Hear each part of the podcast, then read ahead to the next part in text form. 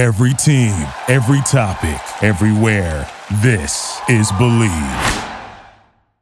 Continuing with the SoapCon live panels this week, we have General Hospital Love and Tragedy, featuring Kin Shriner, aka Scotty Baldwin, Bobby Spencer herself, Jackie Zeman, Dr. Tony Jones, Brad Maule, and Shell Danielson, who played Dominique Stanton, the mother of Scotty's only living child, Serena. And don't touch that dial. Stay tuned after the panel to catch up with Emmy winner Ava LaRue of All My Children and The Young and the Restless. She talks about the new primetime spinoff for AMC Pine Valley, and more.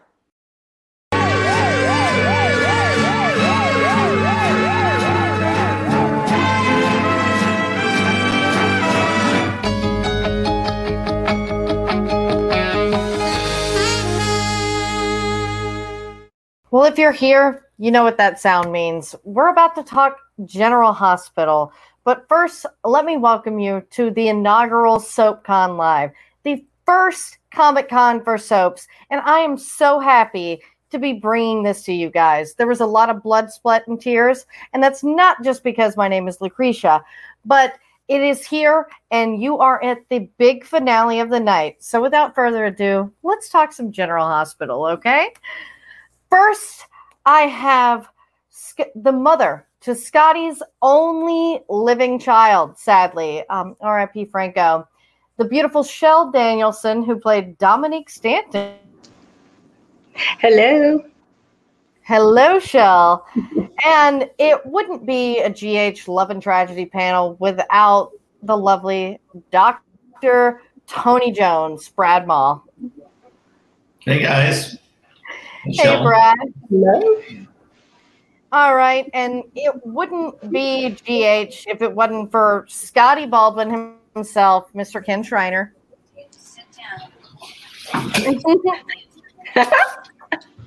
he has to make an entrance. Where am I? You're right here. Hmm. Square. Everybody can see you. How you doing, Kin? Okay. Hi, Kin. And of course, the soap opera is about the Spencers, Luke and Laura. But who got them together?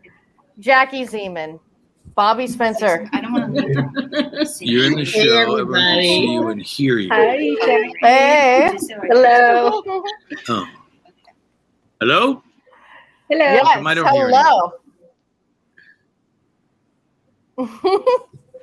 See, this is the beauty of doing stuff virtually, guys. Uh, you you you deal with all the fun bits like this, um, and, and just you know because GH has been on forever. Let let's just speak the elephant in the room.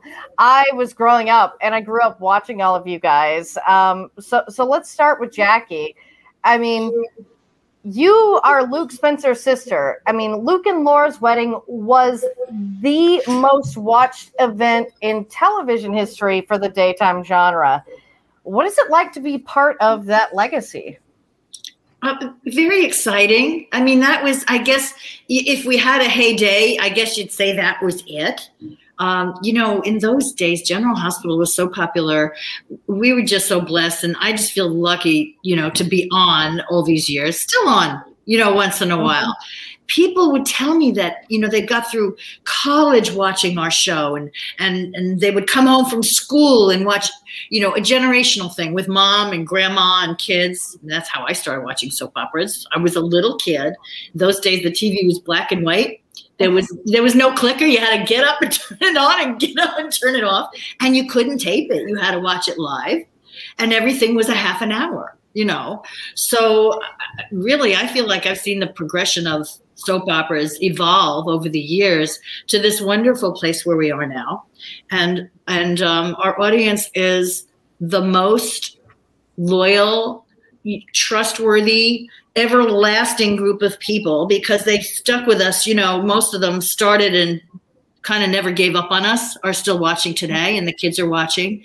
And where else do you get that? There's nothing else on tv like that. You know you get news sports. Those things continue and soap operas, General Hospital.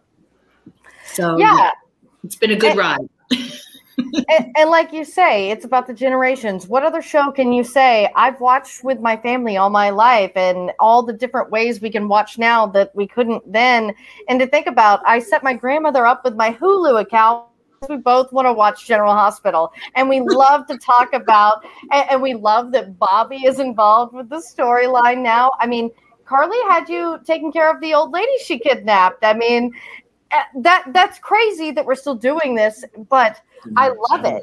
I think it's just the computer. It could be at their end. No, But your computer's just not clicking. Well, and you know, it would be a soap opera without love and tragedy. And of course, for Bobby Spencer, would you say her true love is Dr. Tony Jones?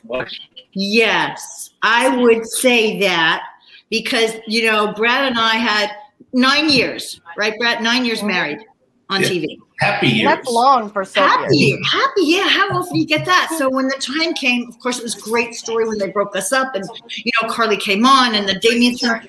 But I wish we hadn't had to do that. I wish we could have stayed in that, you know, marriage forever because I think our characters were like as perfect as a match as you get on TV.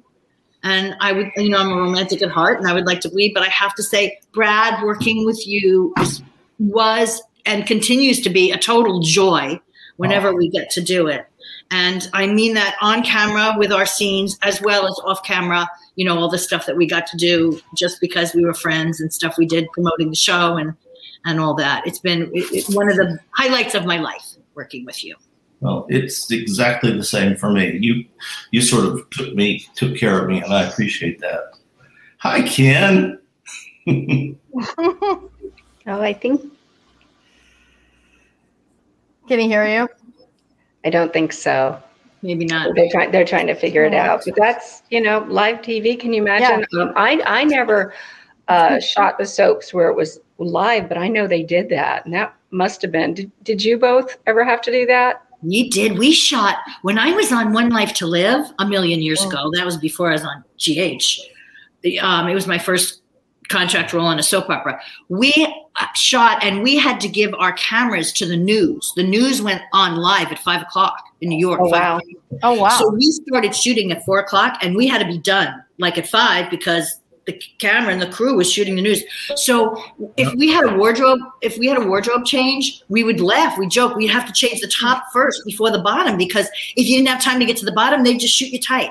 Oh If my you gosh. didn't your lines, they, you know, you just made it up as you went along. And the stage managers used to stand out in the set behind the cameras, and because the scenes had to end exactly on time.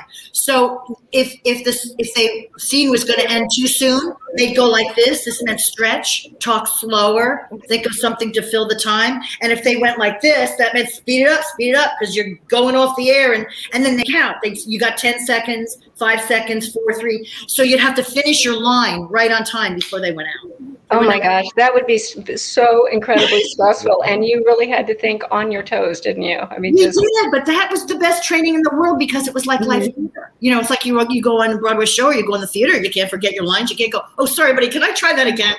yeah, another take. Sorry, Yeah. it. I forgot my line.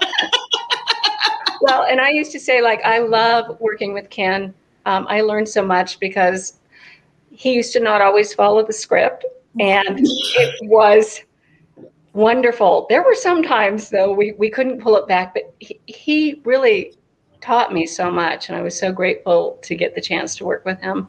And uh, You're welcome. it was always Yo, fun. am I on right now? Am I still even? there you are. I hear yeah. you. We can hear you and we can see you, Huh? and this is where your good improvisation skills come in.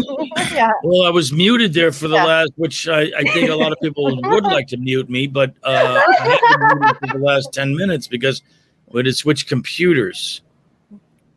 Oh, you're good. Well, it, it's good that you had people helping you with with that. Um, boy, it was. This is the first time Yeah. I've done one of these, so I, I, got- I got it working, but it was nerve wracking. It's like, can I do this?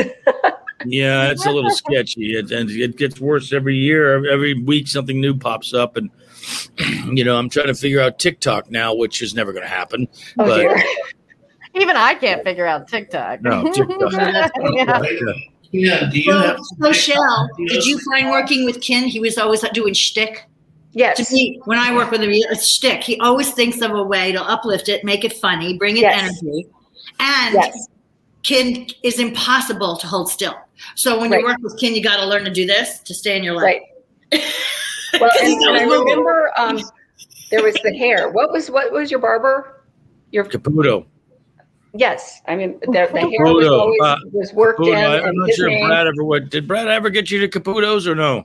I did. We went. We went. You and I went out to lunch. At lunch, we got in trouble for changing our haircut between Act Four and Five. You talked me into cutting my hair before we had to finish the show. Yeah, I We know. were only on camera. They wouldn't put me on anymore. So it was, Oh my No. goodness. I'm sorry about that, but yeah, I did talk you into it. I swindled you into a haircut that was, and, a, uh, and a razor shave. yeah, yeah. That was trendy back then. You look good. He was old though. He was like ninety, shaving me like.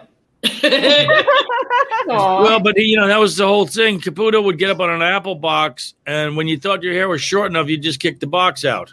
You know, and the haircut. Yeah. I love it. Well, um, you know, all this talk of haircuts and the old days when people actually could get those. what, what I I mean, we kind of have to talk about the elephant in the room here when it comes to General Hospital and your characters. And one of the biggest tragedies that still befalls us, I mean, the chat is just blowing up about it, is BJ's death. Mm. What was it like filming those scenes, Brad and Jackie? Go ahead, Brad. Uh, it was. Uh, I mean, we didn't, as as my memory serves, we didn't actually. Uh, we shot the rehearsal. They blocked us, and it was toward the end of the day, at least on the goodbye parts and stuff. And uh, it was heartbreaking. It's the best way I can describe it because Literally. you know we cared about about her too. So you know, it was it was like family, like losing family. Yeah, that you know, you work with somebody. She Brighton Hertford, who you know played BJ, was like she was my TV daughter before I had real life daughters. So my first coloring pictures that ever went on my refrigerator were from Brighton, and I saved them all. Oh. You know, so um, I just I just remember first of all the last scene of when I that I had with her over we're shooting it and we you know did it. And then they're like she opened up one eye after we finished the take and she said why is everybody dripping on me today? I'm soaking wet. Because the tears were just flowing. Oh. And I oh, oh. I remember another story I have about Brighton, which was so sweet. You know, kids at that age, because she was so young when we worked together. I remember starting, remember, especially when she's like two and three, and at you know at three they start to realize the reality of of what's going on. She always called me, you know, either Bobby or mom, mommy. And in real life, oh. she didn't know my real name was Jackie. And one day when she was about three, she said to me on the set, So what's your other name? I said, What do you mean my other name? She said, Your real name. What's your real name? And this is after, you know, with her for three years. I said, Oh, it's Jackie. And she said, Oh. She just kind of processed that. We were shooting a scene in the brownstone, and in the, scene, I had to say to her, Oh, we're going to go get some ice cream. And then we left the door, you know, walked out of the scene in the door, and they yell, Cut. And she says to me after they've said, Cut, what kind of ice cream are we going to have? Realize the connection for a three-year-old. You know, it's it's not, oh, this is this is your lines, this is the fake, and this is the real. It's all real.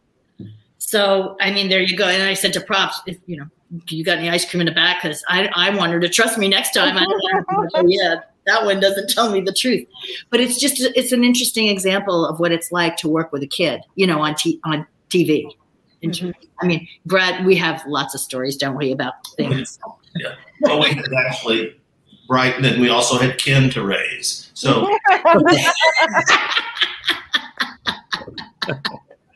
well, and y'all worked, bo- both worked with Ryan Carnes as a child and an adult. Uh, did, did Ryan really grow up to be this respectable mu- young man that became a doctor like Lucas Jones? Or are you just like, what is wrong with that boy? Well, Ryan is I, I love Ryan. He's like Yeah. really good. He comes prepared. He's you know all that. I heard they replaced Ryan. Yes, Somebody told um, me. Matt Ryan Trudeau, was- yeah, is playing Lucas right now. Yeah. Why is that? Did you know? Because I asked and nobody would tell me. I happened? don't know. Um, I'd love to know what what happened. So me eh, too. Like, because he was very, you know, he was popular and he was getting some storyline. And I, you know, all of a sudden, I wasn't in those storylines with him. Oh. It got it got smutchy in there for a while. I don't know what was going on. So I don't know if Ryan's on or off, or if Ryan still plays the character. If this is a temporary replacement, it's been a while. But I, I don't know that he's been on in the storyline. Yeah, um, we we haven't seen Lucas or um, Ryan in a while now. Matt had played him this last year, but but we've had a lot of temporary recasts and things like that. And most people do know Ryan, both playing Lucas as a child and an adult, and because they certainly associate when Brad came back as a ghost as Dr. Tony Jones, and those were some good scenes. It was so nice to see you come back. W- would you be interested in being a ghost again? Uh, yeah, I loved it. I, you know, I didn't feel like everybody said, "Oh, it's just like riding a bicycle. You just get back on." But it felt very different for me. They shoot so much faster now, and we shot so many more scenes. So I loved coming back as a ghost, but at the same time, I never quite felt like I got up to speed the way it used to be with Jackie and stuff. Like the moment I had my scene with Jackie, I felt incredible but but uh, meeting Lucas for the, really for the first time after you know uh, that was it was different, and he's he's a terrific actor.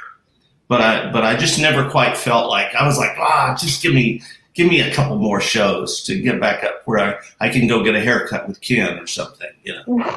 I thought you did great in those scenes, Brad. Because I watch, you know me, I don't watch your shows. I just watch, you know, if I'm there, what's going on the day. And I did watch your stuff, and I thought you were wonderful. Oh. You were you were wonderful. There was nothing lacking from those scenes that you did with um, Ryan and and the scene that we had. Oh my God, Oh, that was the most real feeling scene I had in like a very very long time on the show, and the reaction to that was really positive. People loved that scene. I think just because they had so much history with us and to see that finally, it was an emotionally very rewarding scene. You know, not only for us to get to do, but for the audience. Yeah, yeah. It was. You know, I have a, Which a was sort of funny story with Michelle. If, if Mhm. I had to tell you that you had brain cancer, I remember that. Yeah, I was. We were. I'm real emotional, and I Yeah. I love the scenes that we got to do. But the director came out after we shot the first scene, and he was like, "You know, Brad, I think you don't have brain cancer. It's Shell, and I'm wondering why you get to cry through the whole scene." and I was like, "Oh, I'm sorry." You know, because he goes, "You're a doctor. Don't you think you should tell her and let her have some emotion?" And I, it was like, "Oh yeah, yeah, you're right." I Which won't- director was that? Which director gave you that note? I, I don't remember. You don't remember? But, but it was a correct note. Protecting the director. Well, I was just like chewing the scenery here, you know, because I love the scene. Shell, do you remember that at all? I remember. I don't remember the director saying that, but I also do remember. Um, like Tony was also their friend, so Yeah. that would maybe make some sense that there would be some of that emotion uh, when you're having to impart that that Yeah. news. Yeah, that was that was a very sad, hard scene. But it Yeah. Was, I, I don't mean it as a criticism for whoever told me that. no, No, I know you don't, but but you know what? Your character was always had a great sensitivity. I think, which is one of the reasons why the audience responded so positively to your character and want you know wanted to watch your character all the time because a lot of doctors don't have or don't sh- I shouldn't say they don't have they don't show that kind of heart and sensitivity it's more the nurses in a hospital that are the caregivers with the patients doctors come in they read the chart they're the scientists they cut they you know especially neuro I mean my gosh you know bum bum bum cutting it open doing it moving on so I think part of the reason why the audience loved your character so much is because you did bring heart and soul to the part. So uh, I think that you know if you got upset, particularly like you're saying, Shell, that you were friends on the you know the characters were close. I think it makes sense what you did. I remember watching um, the show, and it was after Dominique had died. So, you know, I was watching the air show, and I remember you two talking, um, your characters. And uh, you had said, I just had to pack up her belongings. And he said, I just had to sign her death certificate. So it was like very much you as a couple, the two of you with, you know, Kin and I, it was very much this whole, um, I don't know, it felt like it was, everyone Yeah. was a part of that, Yeah. you know? That's So watching that, because I hadn't seen you film that, that was, it was a beautiful just scene. But see, in those days, we were still character driven. In those days, the show was character driven, and now it's all plot. So it's not storylines now are not constructed for the characters. Story they come up with a plot with a story that they want to do, and then they place the characters like chess pieces into the Mhm. story. So you know, there's a, a difference in how that manifests on TV. In the Right. scene, you know. Well, I remember with with Kin um, in the end scene, Kin, I think I was crying, and and you were over me crying, and it was it was really hurt hard because I was supposed to be gone, but I was crying, so it was like yeah. it was it was an amazing what what Kin um, what he was able to do and project, and it was amazing. Well, it's surprising to me is when I had to carry you back into the hospital. And I mean, you're a lightweight, but it was still very difficult to carry a girl, pick up a girl in your arms and carry her, you know, 25 feet is a challenge in itself. Perhaps Yes. that's why I was crying. Uh, you know, that's not that's not easy to do. You're bad. You go to the gym all the time. It wasn't that That's what I'm saying. But yes, I'm saying that, Jackie. I do go to the gym and I can, you know, do 100 chin ups every day. But I'm saying you have to carry somebody A hundred, really. and, to, you know, not to Yeah. say, but dead weight. Uh, and Shell, you, you know, Oh. you're a feather. You know, you're probably not over 99 pounds, but it was still very difficult. And uh, a lot of people don't know that, especially when you see like old Rhett Butler carry what's her name up the stairs. That's even tougher, you know, and going away. Why did you have to carry up the stairs? I do remember, I think in the scene, and I don't know how Dominique ended up or, or where, when you were bringing her back in, I remember seeing there was a stethoscope hanging from the blanket somehow. It's like, Um, how did I that don't know end up what- there? why that was there. Was I waiting for listening for the heartbeat, the last beat? don't Because what am I? I'm no doctor. But I remember seeing that. All right. All right. It all started with Adam and Eve. Free stuff is awesome, but free stuff to spice up your bedroom is even better. Select almost any one item for 50% off, and then Adam and Eve loads on the free stuff. Go to adamandeve.com and enter offer code BLEAV, that's B L E A V, at checkout and get 10 tantalizing free gifts. A sexy item for him, a special gift for her, and a third item you'll both enjoy. Plus, six free spicy movies. All that with free shipping. So that's Bleav, B L E A V, at checkout at adamandeve.com. Enjoy. I don't know if you guys who are watching have any questions, but feel free to flow those in and we will try to get them because but I am enjoying just like a fan, just like you guys, listening to these stories of old. And as we're talking about Dominique and Scotty, we have to bring up the sad fact that that your child Serena is Scotty's only living child. And it's so refreshing to see you be able to nod to that. Um the it but just like with as we're talking about the stories of GH lately, they've been sort of gutting some core families like uh, yourself there. But there's also some lightness, like with Dr. Liesl Obrecht. You and Kathleen Gati are amazing and adorable. Uh, you know, we're being called the new super couple, the new Luke and Laura. We're, there are all kinds of names coming our way, but the the reality is, General Hospital was built on camp and fun. So if her and I look like we're having a good time, that's what General what made General Hospital famous was actors who were having a good time.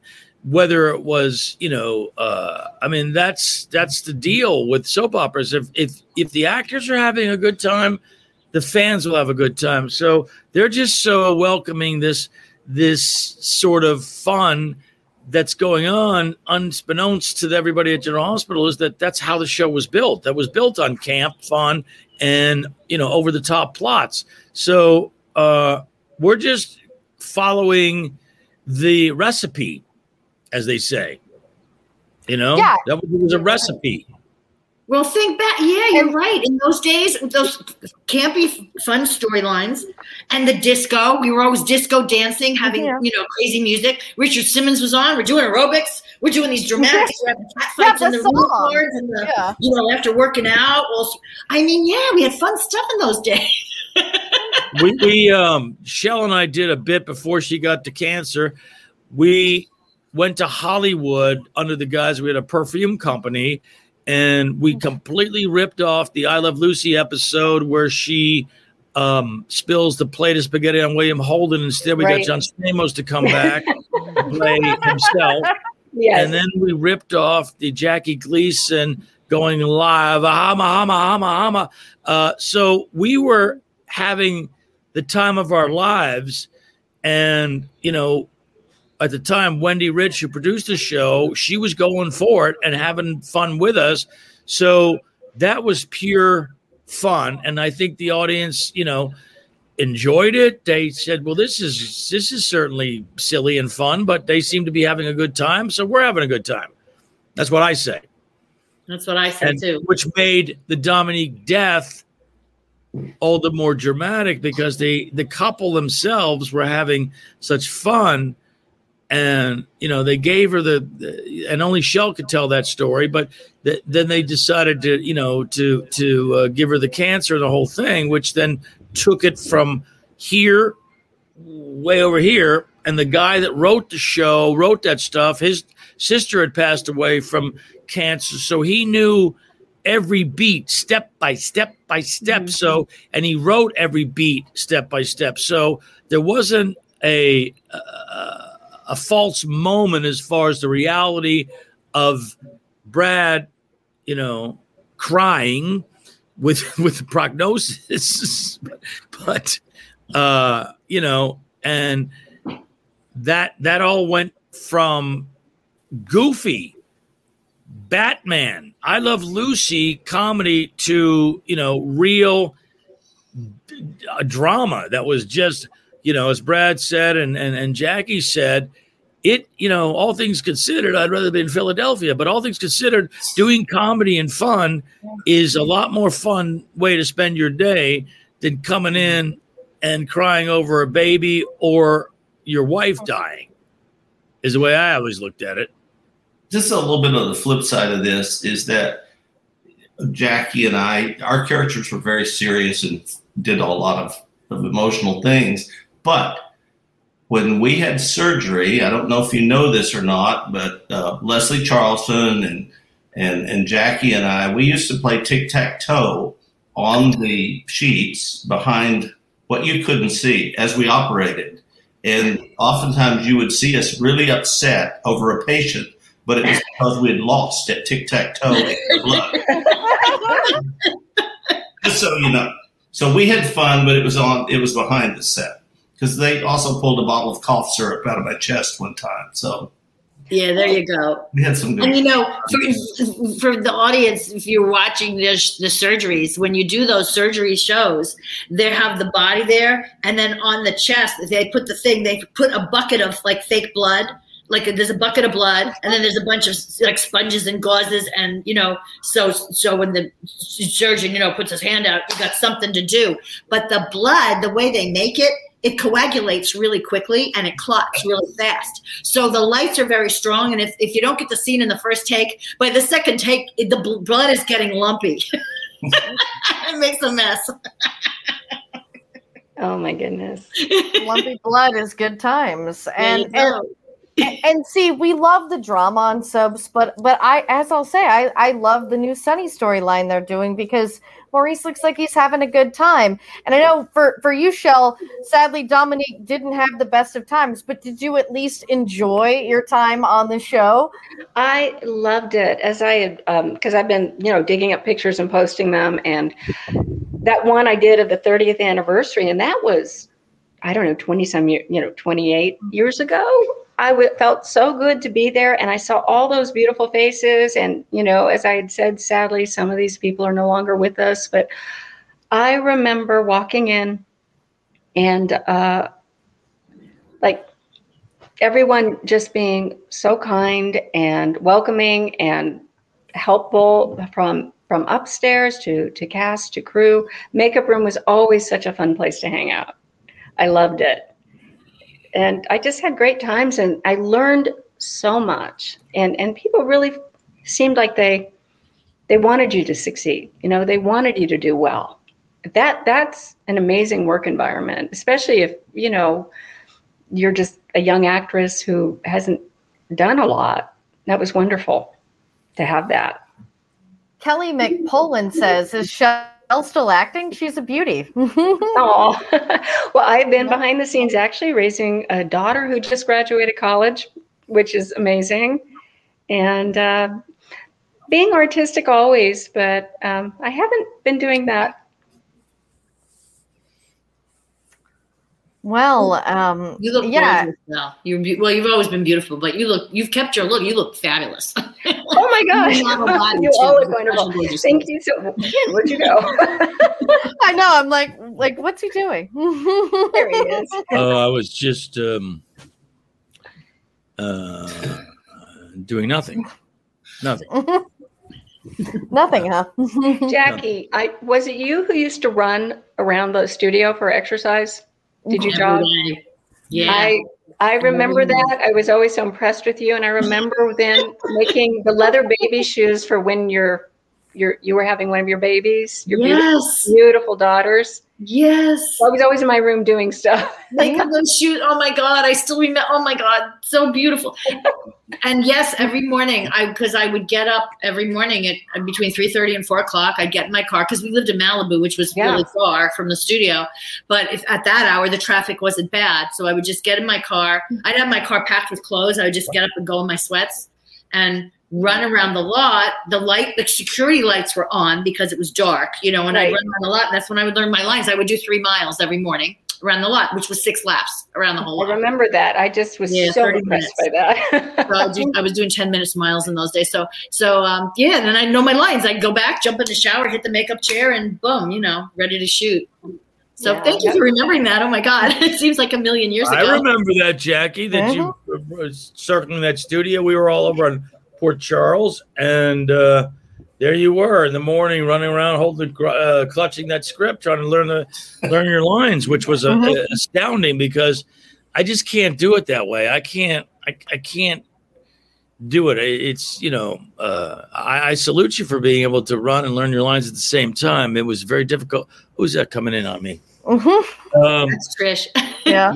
well, you you know, know, back in the day- I could see. I didn't need glasses to read the script. Now I don't know. I'd probably trip over myself if I tried to do that because I couldn't see it. I'd have to, you know.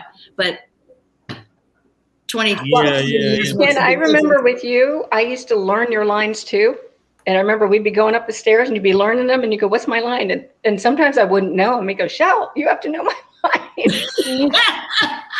Oh, you know, that's kind of a girl thing though, because yes. My Jackie husband will tell you that. like, I could just look at her and she'd go, "Your line is this, Brad."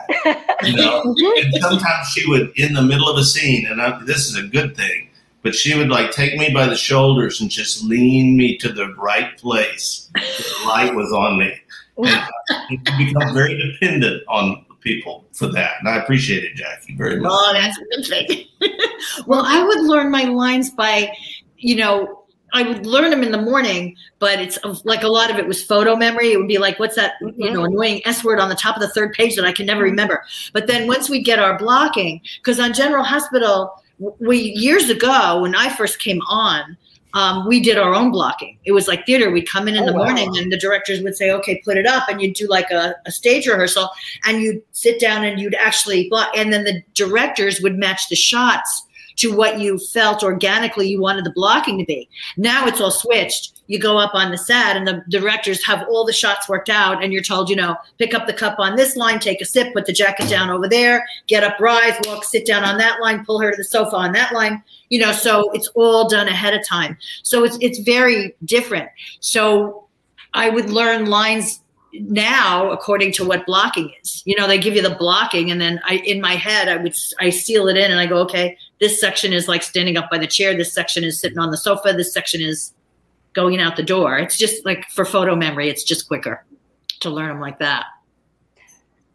I remember I used to, um, because I would do like the, the photo memory too, and then sometimes I'd write them all out. I would just write them over and over until till I had them. So was a lot of writing. But when my daughter, when I was teaching her to study, and uh, that was one thing I would have her do sometimes, just write things out. So some the act of writing it sometimes will really impress it. Yeah, that helps me too. I mean, my Yeah. kids learned to read, feeding me the lines. I used to pay them when they were little two dollars a script. So they would run lines with me the night before. And you know, Costy and Lacey, that's how they learned to read. And they were always been they were really fast readers because that's how mm-hmm. they learned. They had to do for their two dollars, they had to do it three times. The first time we would both look, you know, we could read it. The second time I would put my hand over it and try not to peek, but I'd have to peek. Third time I would not be allowed to peek. Right. Wow. And I, I know the kids are taskmasters, really. and out every problem.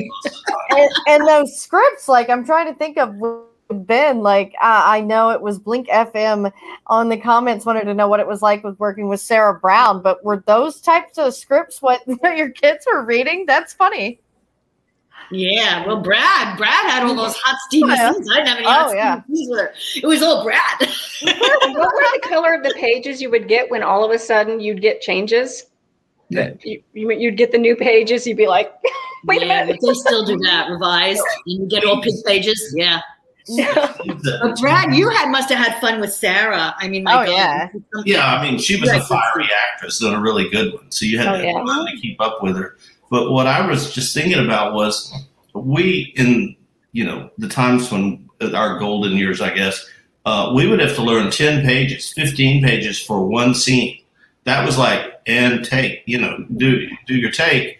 And we would shoot 10 pages in one take oftentimes, which Most of the time. Yeah, Yeah. they don't do that anymore. Scripts now are like tiny. two pages, one page, three page. Three pages is a long scene. Yeah. It's so much easier to memorize because you just look at it before you do it. It's much shorter because it's all plot. But it up, boom, next, moving on. So there's a lot of scenes in the show. Do you remember we used to do all the blocking in the morning? Then we'd get hair and makeup and then shoot in the afternoon. And sometimes it'd be two in the morning and you're still like doing those big shows. Like I think the Yeah. Dominique uh, Scotty wedding, I think we were there till like two in the morning. It was like there at four or five in the morning until like The almost. nurses' ball would go till dawn sometimes. Oh my gosh. A lot of times. Yeah. They don't now we don't because Disney doesn't want to pay overtime. So you get out on time. There's no OT. There's no second dinner break anymore. You know, Oh. first dinner break for the audience would be like around 7:30. Eight second dinner break would be like 11, 11:30 at night. And um, there's no second dinner break anymore, ever. And I'm curious what it's been like um, for you to be shooting during the COVID, all this. I mean, because I know things are different. There's got to be protocols and stuff. Yeah, you got you go in, you get tested. We get everybody gets tested on Monday, Wednesday, and Friday. Mhm. Um, and you wear masks. It, you're not allowed in the building if you're not working that day. Only the people that are working are allowed in the building.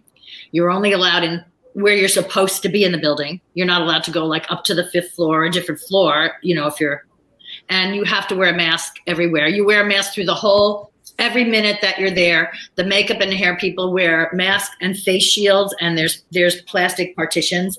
And the only time you remove your mask, actors, the stage manager tells you after you've run the scene, okay, remove your mask. We're doing a take. Five, four, three, two, one. The second it's over, mask back on.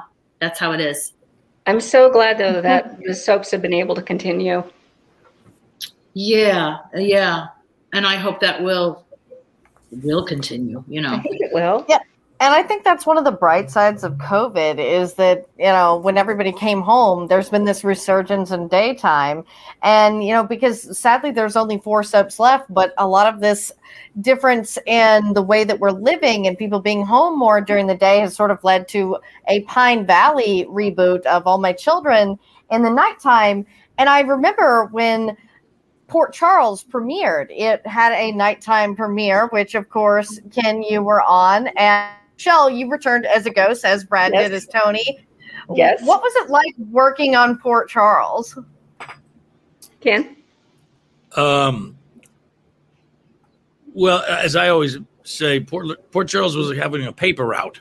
Um, because they, they would um, shoot Lynn and I and Jon Lindstrom first so we started taping at eight thirty. This was a half hour show. By nine thirty, we were finished and sent home. So it's like, well, that's paper route. We just did a paper route. We came in at seven thirty, and now we're out of here at nine. It was a two hour job. It was like we delivered our papers and went home.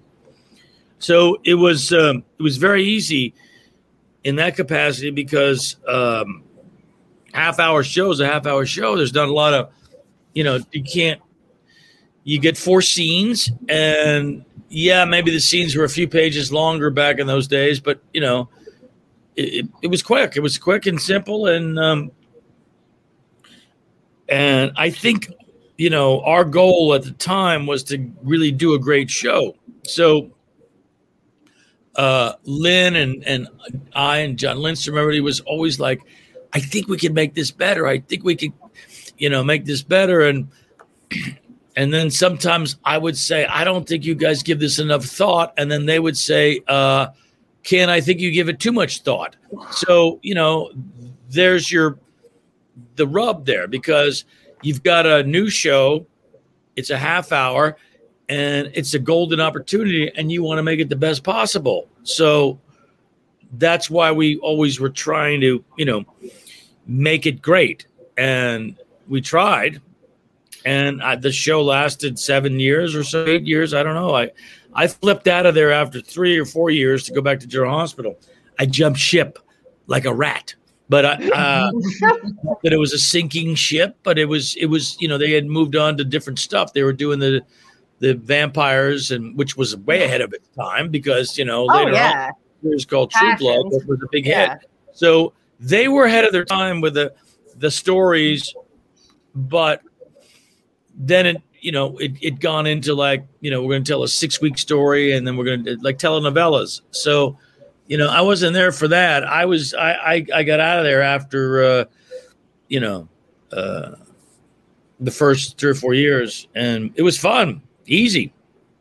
Easy yeah, to me, Port Charles is a real cult hit. I know I enjoyed it, but I was right in that age range, and it came out about the time of Buffy the Vampire Slayer. But like you say, it was just a little too ahead of its time with all that vampire stuff. But it's similar to the love that uh, soap you were on, Shell. Santa Barbara has that mm-hmm. that like you know moment in time love. What was it like working on there?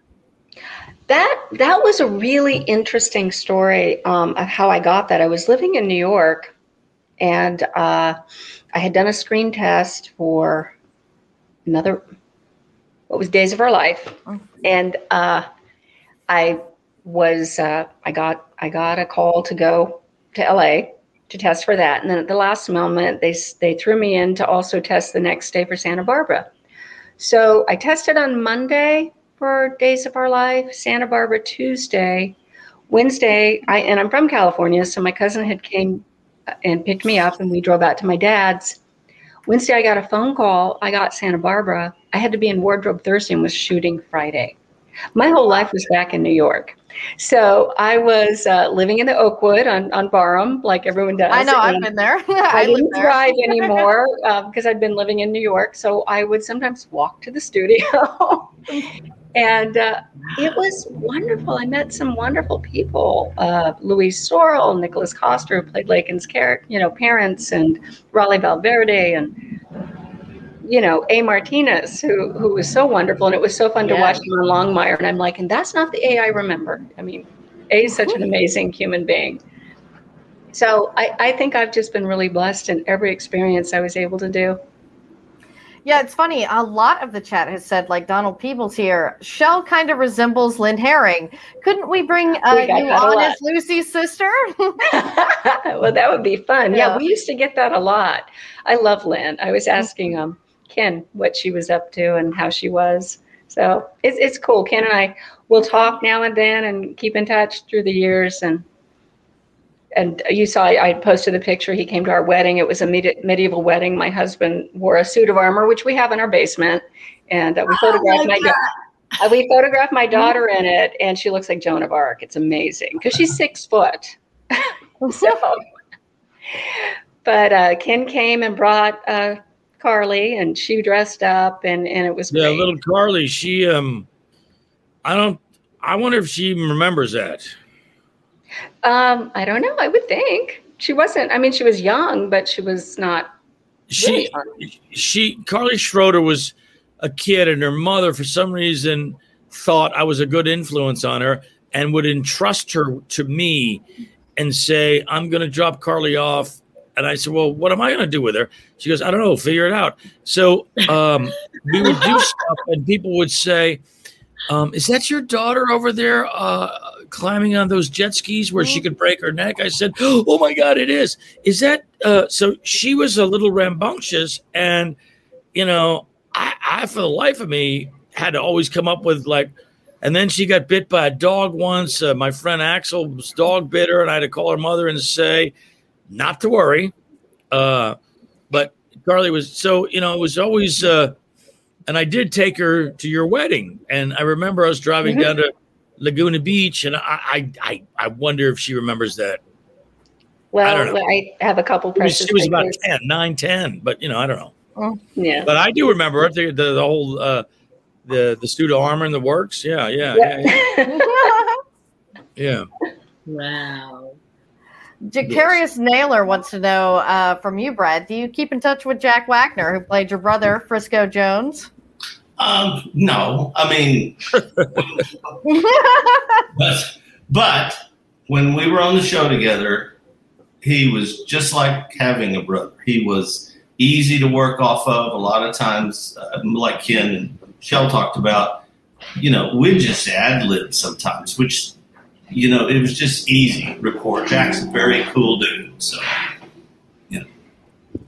Yeah, but Jack uh, a good Brad, actor, but Jack would never run lines. He wasn't run lines. Would he run with you? He would never That's run with me. I'd go in the maker, hey, you want to run lines? He'd go, nope, I'm good.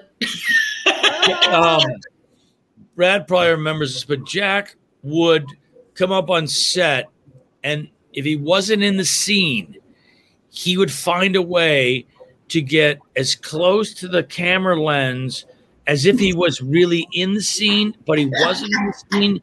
So he could just sit there and distract you and stare at you and cause you like, uh, you know, that you to go up in your lines and go, what, Jack? Why are you standing?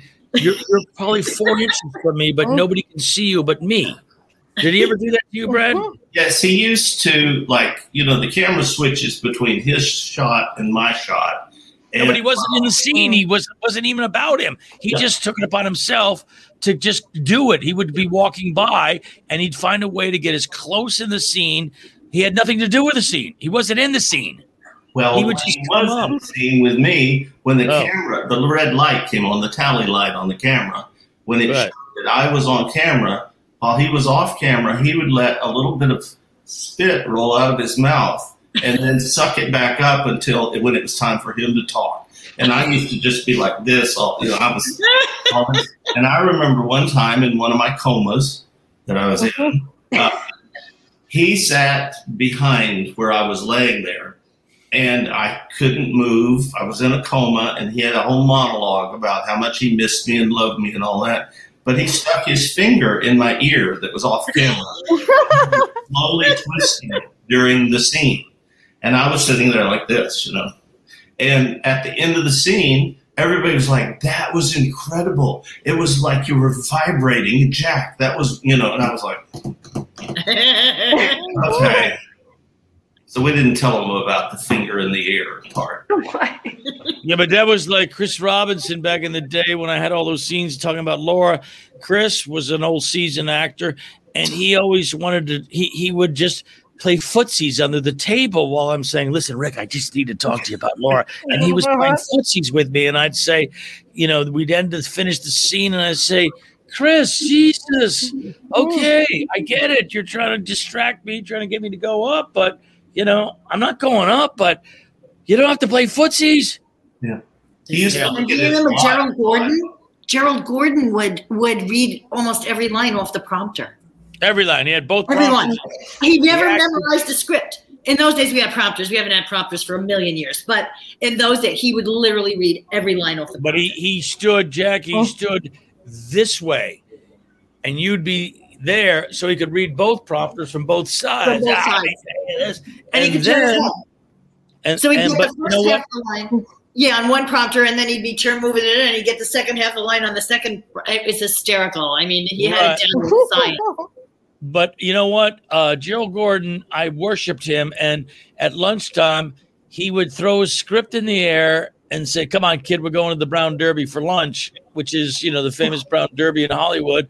And I'd sit with him at lunch and I thought, wow, it doesn't get any better than this. You know, I'm, I'm 23 years old and I'm hanging out with the king of daytime, Gerald Gordon. He was the big cheese in daytime from the doctors and General Hospital.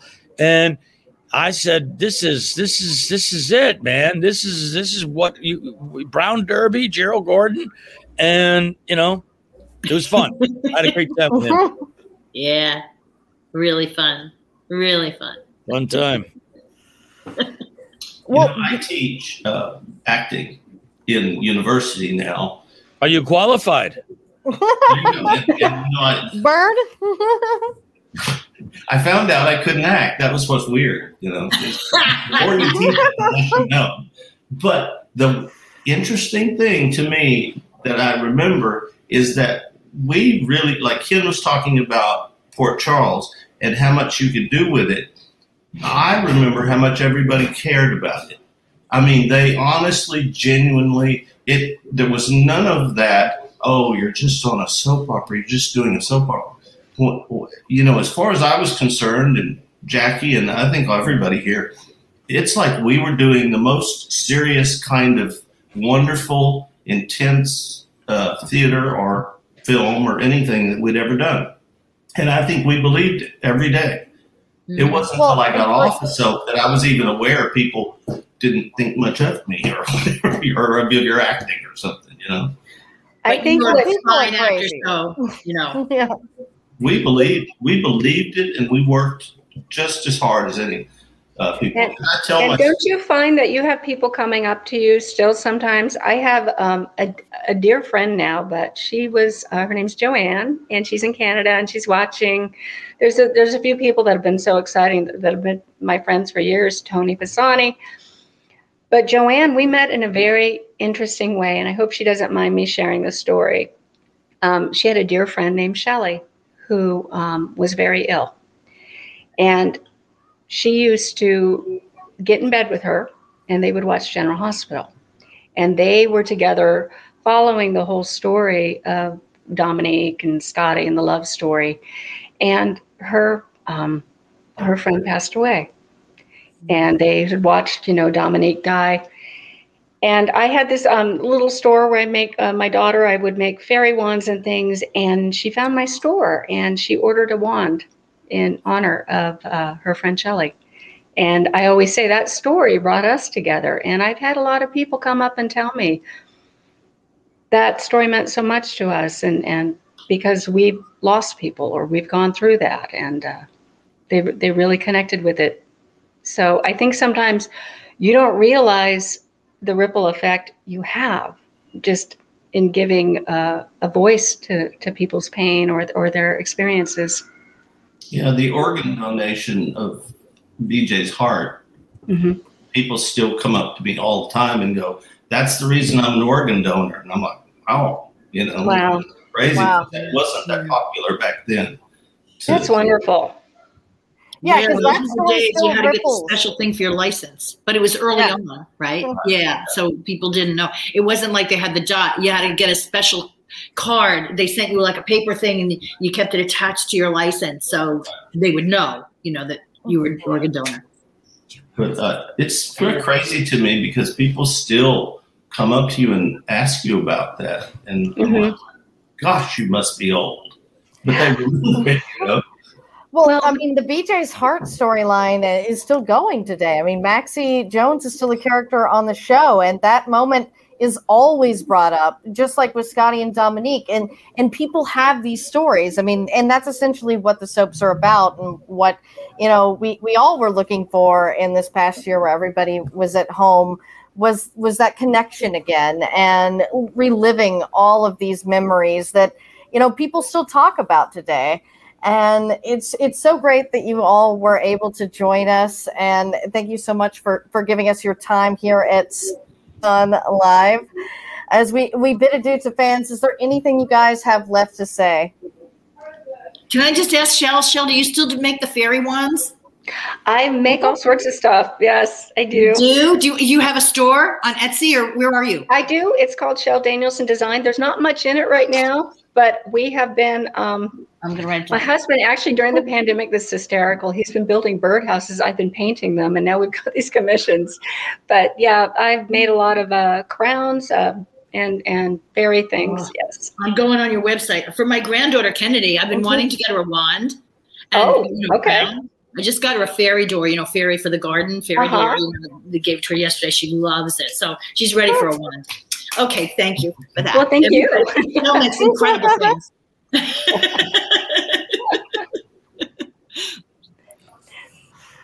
Thank you guys. right, how about you Thank guys?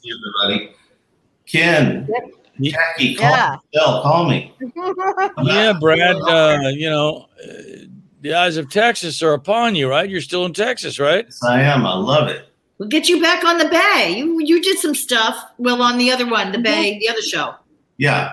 Come back to LA. No, it was great. I did like three different television series while I was out there in I one know. night. See, you get cast if you're here. Boom, boom, boom. Because they, they don't want to pay for plane tickets anymore and all that. They just want you to be here. But Yeah, yeah. maybe get Brad, you. you wouldn't even recognize LA. I was on, I was I drove down your street the other day over there in Sherman Oaks, and it's all everything has changed so drastically here in Los Angeles. It's unrecognizable. Yeah. I think Yeah. my house doesn't even exist anymore. Oh God, no, really? Yeah, oh that's my God, that beautiful house. That's what I heard. It's a rumor. No, I'm not sure it, it is because I, I went down your street. Um, You know, Yeah. when I went back as a ghost, I haunted that house for a little bit. yeah, you haunted the house. God, that house- ghosts. Yeah, you I got mean, Dell Dr. and you Funny have a couple of ghosts. back. We got ghosts. We all went trick or treating in Brad's neighborhood every year. We did. All the kids. That was our trick or treating turf. It was awesome. Yeah. yeah. Yeah. Well, Well- I, I guess now uh, is our SoapCon the kickoff. This is the premiere of the SoapCon. And yes, yeah. Susan this- Eisenberg, my friend Wonder Woman, has got this going, and you got this going, and Mhm. hopefully uh, Thank you so much. you already did your one Yeah, life thank you, your, guys. your other panels and stuff, and I'm sure we were the best. yeah, you panel, guys are the last one, of course. Oh. Yeah, I mean it's Yeah, General it's Hospital. You guys are still on the air.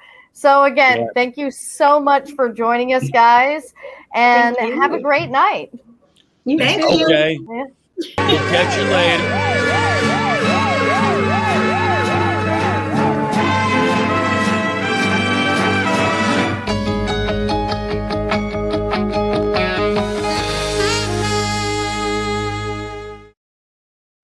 Well, thank you guys so much for joining us for the inaugural SoapCon live event. I'm so happy to have brought this to you with Susan Eisenberg and Alan Locker. We would like to thank the Retro TV, It's Real Good TV, Soap Opera Digest, Bleav Networks, and of course, The Locker Room, as well as you guys.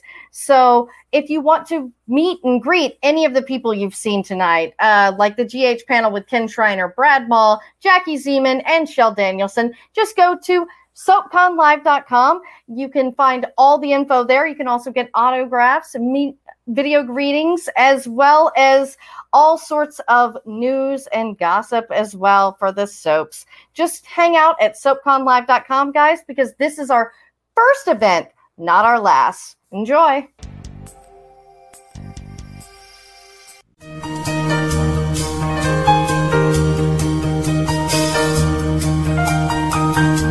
I am here with Emmy winner Eva LaRue of All My Children, The Young and the Restless. I mean, you are truly a daytime legend who is amongst daytime legends. How great is it to see some of that coming back? Oh my gosh, it's so exciting to see it all coming back. Um, thank you for that introduction, by the way. Wow. um, they, and um, and the exciting thing now is that you know they have had, have announced that Pine Valley is going to be a new show for nighttime. So that's breaking barriers and crossing barriers for daytime into nighttime, and I think that that's really exciting because the show comes with its own. Um, I mean, unlike other nighttime shows, which are being launched and they have to find their space and find their fans, we launch with a like decades long fan base. So I think that's going to be really exciting. Yeah, and that's what's so cool, and especially about Pine Valley for you, is that it's the Santos, your family, and the Kane family, of course, with oh, Susan Lucci. So it's like they're taking the two most iconic, you know, families, uh, certainly of the '90s for me when I was growing up watching it. So it's so cool to see them bring that into nighttime, and who better than Kelly and Mark? right, exactly, and I and I know that they're super excited about being part of it, and then also um, Richard Richard Nixon, Agnes Nixon's son. So it's this beautiful generational thing. Yeah, not this Nixon. yeah.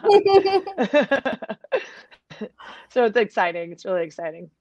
Yeah, they're really keeping it all in the family with her son and with bringing you guys in and it'll it's supposed to be about the generations of family just sort of like how how the soaps are in general. So it's so cool to see this in nighttime and it's not like it's unheard of, but it really is unheard of to see day a daytime show become a nighttime more serialized show as well.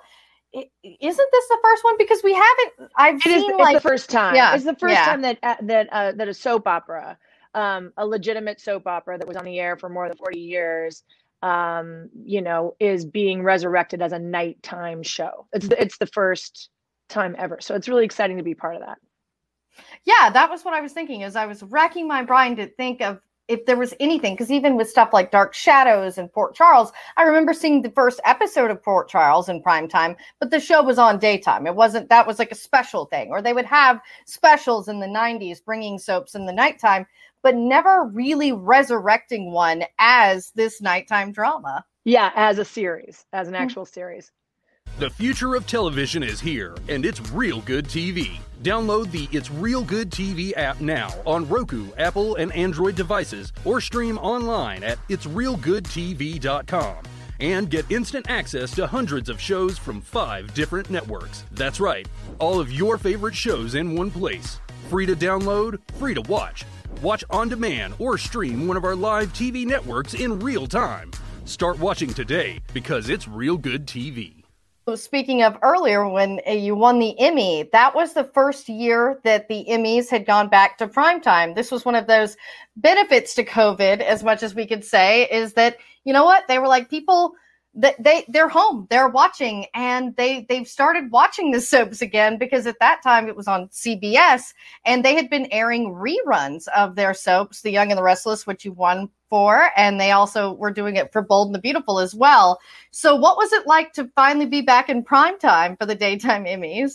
Oh my gosh it was exciting because that was how when I started on daytime there were 11 soaps and at that point, they'd come down from 15 soaps. So if you had already been canceled, but there was 11 soap operas on the air soap operas were still thriving and um, now we're down to like four soaps so uh, back in the heyday when it was on nbc and abc and it was such a huge exciting thing it was really fun to see one of that like you said the silver lining of covid being that we were back on prime time because people were really thirsting for any kind of you know any kind of awards shows or normalcy or seeing people be dressed up on you know on tv again. I mean nobody was having any you know access to anything. So it was really fun. Even though we were all stuck at home it still it still was exciting. I mean believe me did it was it less than optimal to finally win an Emmy and have it be at home.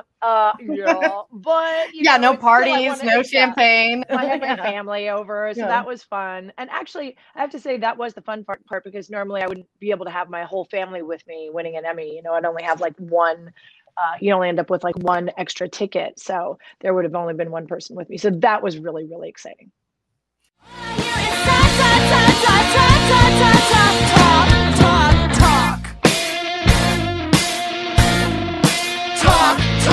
Talk.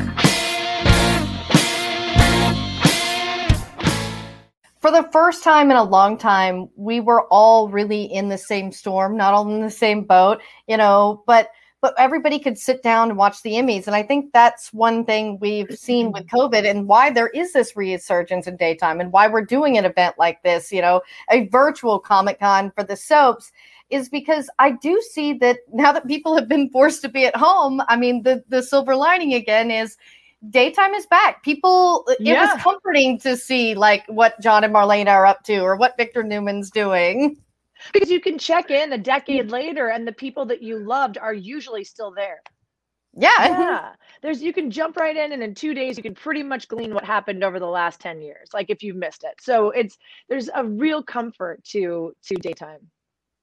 Yeah, and hopefully this event brings comfort to fans at home as well, and just bringing them something that that I've always wished there was. I'm a big nerd, so so I was used to going to comic cons, but we were all like, you know, why isn't there one for daytime? And this is kind of what soap fans should get after a crazy year like we've had, and we're bringing it to you in your home, just like the Emmys will be again this year on CBS.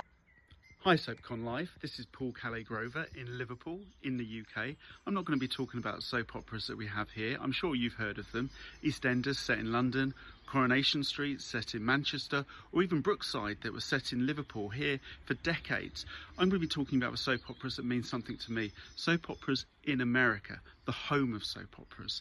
For me, this is where I can live an alternative life, a life in the sun, a life of drama. So for me, American soap operas are the way, and the pinnacle for these soap operas for me are the likes of Dynasty, The Dallas, even Sunset Beach. We send over British actresses to be absolute stars in your soap operas. Who can't forget Emma Samms, General Hospital, and Dynasty, Stephanie Beacham, The Colbys, and Dynasty, Joan Collins, Dynasty. And don't forget Lesley-Anne Down for Sunset Beach. So for me, American soap operas all the way. Thank you. when most things were closed in LA, you had the privilege of working on The Young and the Restless. Uh, I was curious because the way that your character, Celeste Rosales, zoomed her son, did you do that in studio or did you do that in at your house? Well, I actually did that one in studio, but I have a friend, Patrika Darbo, Yes. on the show too, and um, and she's been zooming from home because she's a more regular character, so she's been at home and zooming. Um, I actually got to go into studio. I think I was one of the first characters that they brought on that wasn't a regular, um, so they weren't sure how to have people zoom from home yet. And I think they thought, you know, okay, this will we'll be able to make it a little more, we'll be able to regulate um you know the outcome better if i come if i came into studio so i i did come into studio but i know that patrika um does hers from home Watch The Doctors is moving, and you're to love the new location. Download It's Real Good TV to join your friends from Hope Memorial. Available online and all your devices. Already a Doctors subscriber? Then there's an email headed your way with a coupon code for free access, plus special bonuses for starting your new account on It's Real Good TV. Haven't gotten your email? Don't worry, you will soon. For details, visit itsrealgoodtv.com. okay wait do you remember the good old days there's no other facet of the entertainment medium that ever did this um, but on soap operas there was that that awesome moment when a character had been recast and they walk into the scene and then everything is a hold no one moves no one speaks and this voice of god comes on and Yes. says the role of steve will now be played by richard burton or whatever it is you're like and then the scene continues like nothing Yes. ever happened and you're like what where did my What character just go what just Yeah. happened yeah and then you just go on like business as usual like nothing just happened I do hope Pine Valley nods to some of those things because obviously they won't have as tight of schedule as daytime, being as Yeah, as, it, as it's prime time. But but maybe it'll be cute if they do a few of those.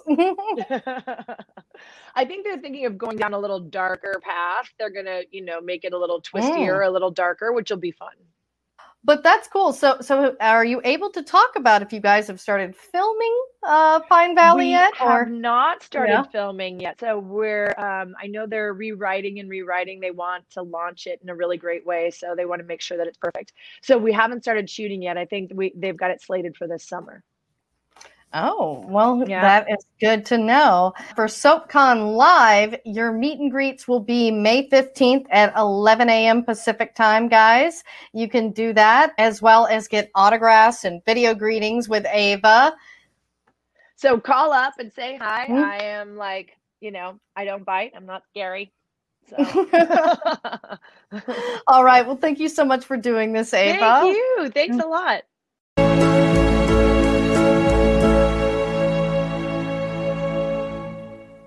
Thank you for listening to Bleav in Soap Operas. If you're not subscribed to the show, be sure to hit that button so you get new episodes each week in the feed of your favorite podcasting app. Like us, rate us. Have something to say? Leave us a review. Stay safe and sane, soap fans, and stay tuned for the rest of the SoapCon live panels on Bleav in Soap Operas.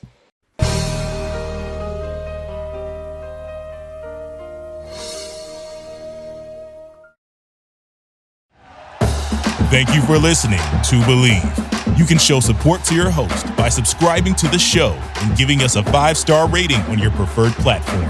Check us out at Bleav.com and search for B L E A V on YouTube.